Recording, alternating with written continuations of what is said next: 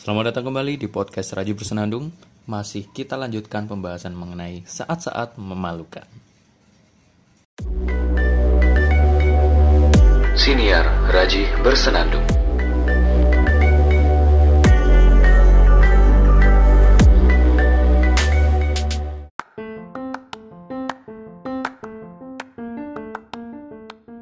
Saat-saat memalukan yang bagian pertama bisa Anda dengarkan di episode sebelumnya. Sekarang yang bagian kedua. Ini terjadi ketika saya berada di kelas 6 KMI Gontor. 6 KMI itu kelas 6 Kuliatur Mualimah Islamiyah ya. Setara dengan kelas 3 SMA. Waktu itu saya menjadi pimpinan redaksi di majalah Ittiqon. Majalah Ittiqon ini majalah santri Gontor, dikelola oleh santri. Ya, konsumsinya untuk santri juga, santri Gontor. Yang nulis juga santri. Biasanya terbit setahun bisa 3 kali, bisa 2 kali. Kalau dulu saya bahkan 1 aja enggak gitu. Justru malah di periode berikutnya terbitnya. Malu-maluin banget.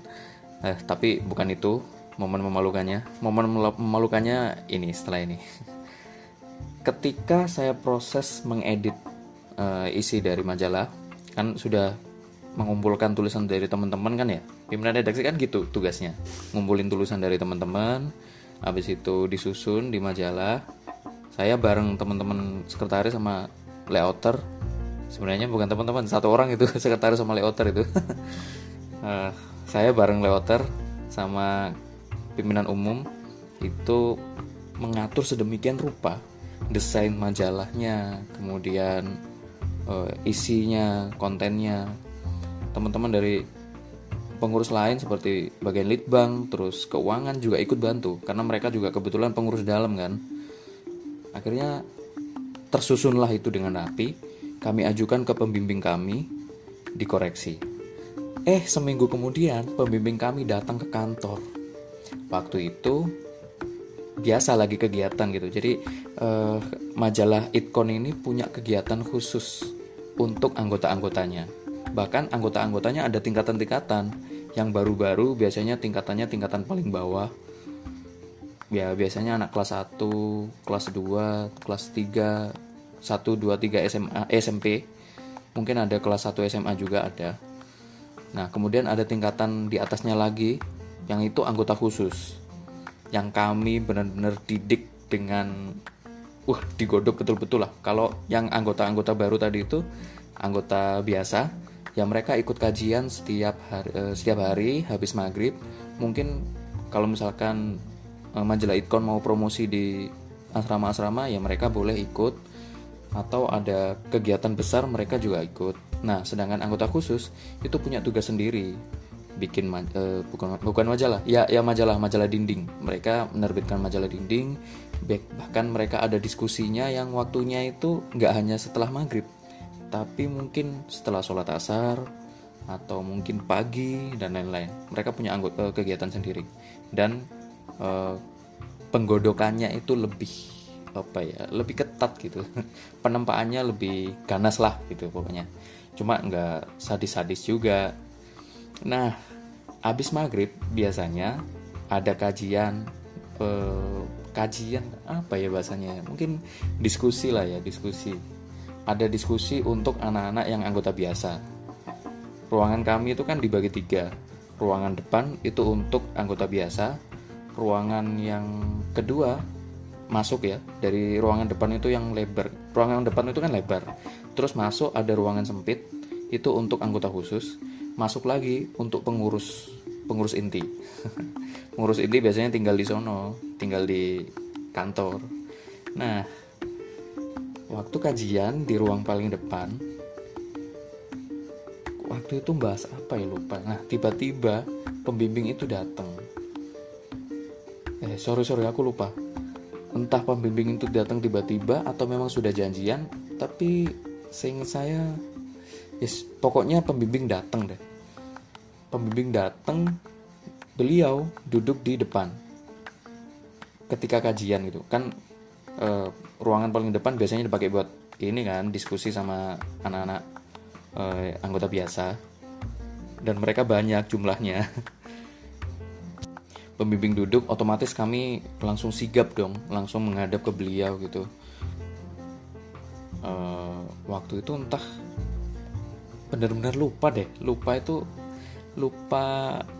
forumnya itu memang khusus untuk membimbing kami ngomong atau memang tiba-tiba beliau datang. Pokoknya intinya waktu itu forumnya beliau ada di depan, mimpin forum, kami mendengarkan. Nah, beliau ngobrol soal majalah yang kami susun. Waktu itu bentuknya masih draft, bukan majalah yang sudah jadi. Karena kan tadi kan saya bilang diajukan ke pembimbing kan, jadi ya masih draft dan masih dikoreksi lah gitu. Beliau ngomong soal draftnya itu di depan teman-teman semuanya.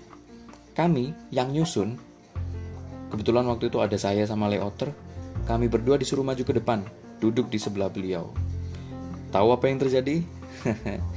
Kiranya kami ini akan dipuji-puji, karena bukan dipuji sih, saya nggak mengharapkan pujian. Saya itu mengharapkan pembimbing itu memberikan semacam apa ya, perkenalan gitu ke anak-anak anggota biasa atau seluruh anggota. Waktu itu yang dikumpulin nggak hanya anggota biasa, tapi anggota khusus juga dikumpulin. Semua pokoknya di situ. Saya tuh pengennya pembimbing tuh memberikan edukasi. Ini loh majalah itu nyusunnya kayak gini gitu. Nah, waktu itu memang beliau memberikan edukasi ke mereka. Teman-teman, kayak gini bentuk majalah itu. Tapi kalau desainnya seperti ini, jelek ini bukan majalah namanya. Saat itu saya kaget karena pembimbing, saya kira beliau ngomong soal majalah itu memperkenalkan soal majalah. Ternyata draft kami itu dikoreksi habis-habisan, dijelek-jelekin habis-habisan di depan seluruh anggota Ittiqon. Di depan seluruh anggota majalah Ittiqon. Kami berdua nunduk, senunduk-nunduknya. Malu banget soalnya udah dijelek-jelekin, pokoknya jelek banget, dari desain yang biasa banget, kemudian tulisan yang tidak bermutu, habis itu halamannya tidak teratur. Seingat saya sudah teratur waktu itu, layoutnya aja mungkin kurang rapi gitu.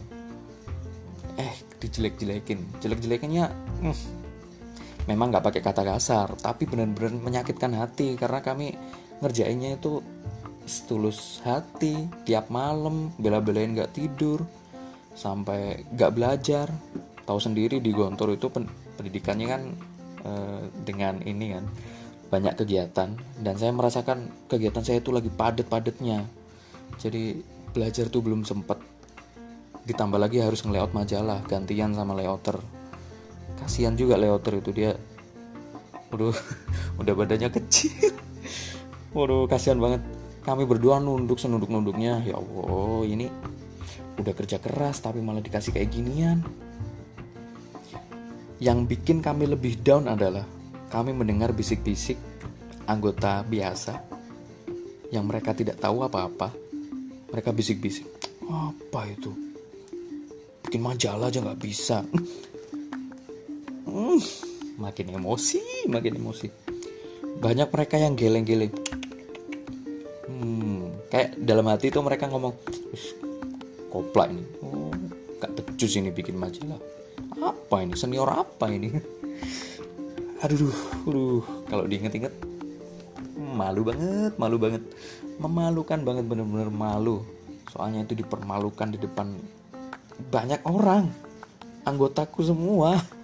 Mereka orang-orang yang aku didik sama teman-teman ya. Aku sama teman-teman memberikan edukasi ke mereka setiap maghrib, ngasih tahu caranya nulis kayak gimana, diskusi itu kayak gimana.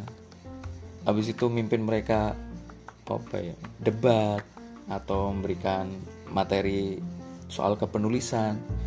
Lalu tiba-tiba saja saat itu pembimbing memojokkan kami, menjadikan kami sebagai kambing hitam di depan mereka, menjadi orang yang paling salah di depan mata mereka.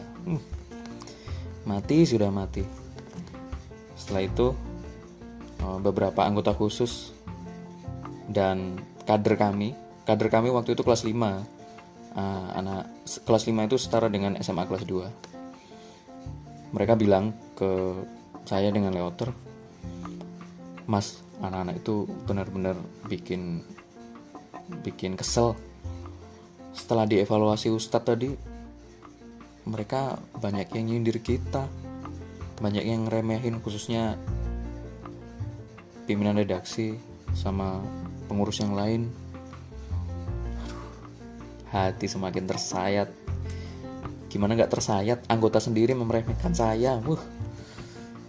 Bukan sayanya loh ya, maksudnya kok saya banget sih. Bukan, maksudnya bukan ini terpusat ke saya sendiri, bukan.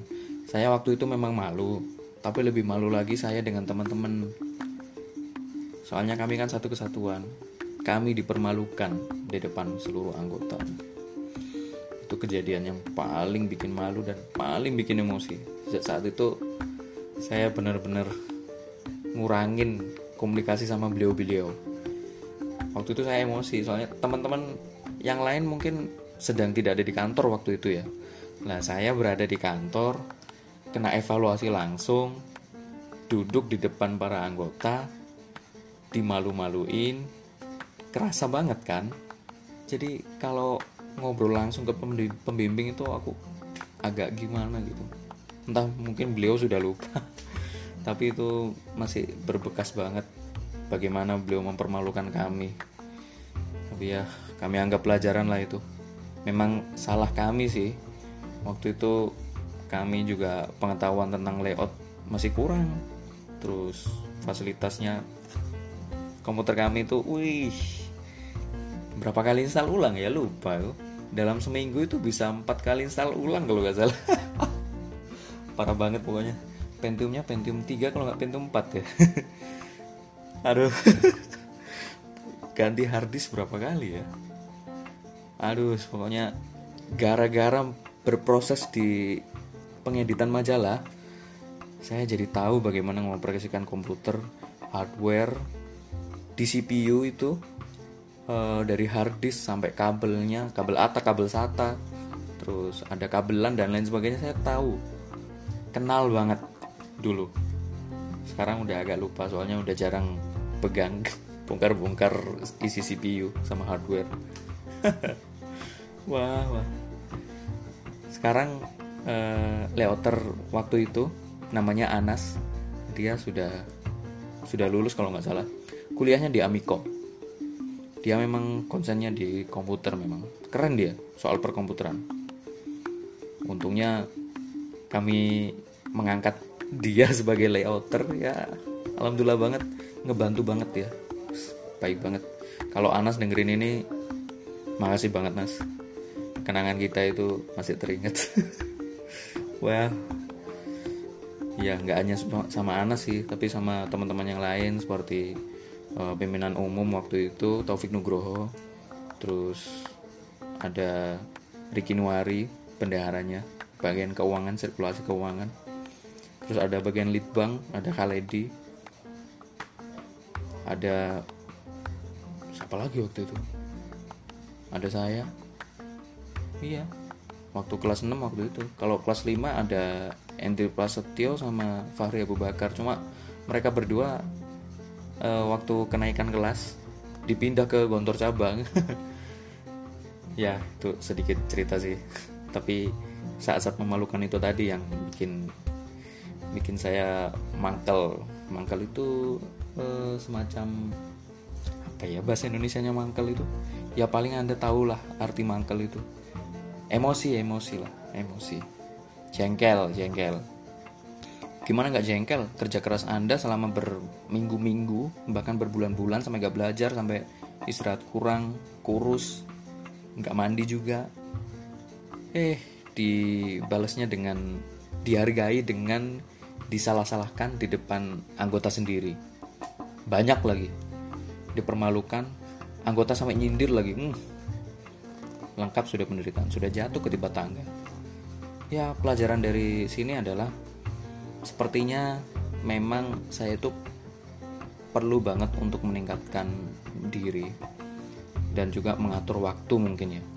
Bisa jadi hal-hal seperti manajemen waktu itu kurang teratur dengan baik, sehingga makan banyak waktu, makan banyak tenaga, mungkin juga makan banyak biaya. Hasilnya seperti yang tidak diharapkan. Ya, semoga bisa menjadi pelajaran ke depannya. Meskipun soal manajemen waktu itu saya masih buruk banget. Bikin podcast aja nggak teratur sampai sekarang memang. Tapi ini saya sedang berusaha untuk mengatur lagi biar lebih disiplin lagi. Disiplin. Kalau sudah biasa disiplin kayaknya enak deh. Ya udahlah. Terima kasih sudah mendengarkan ocehan saya dan semoga mendapatkan pelajarannya. Syukur-syukur bisa menghibur Anda gitu. Terima kasih, sampai jumpa di episode berikutnya. Bye-bye.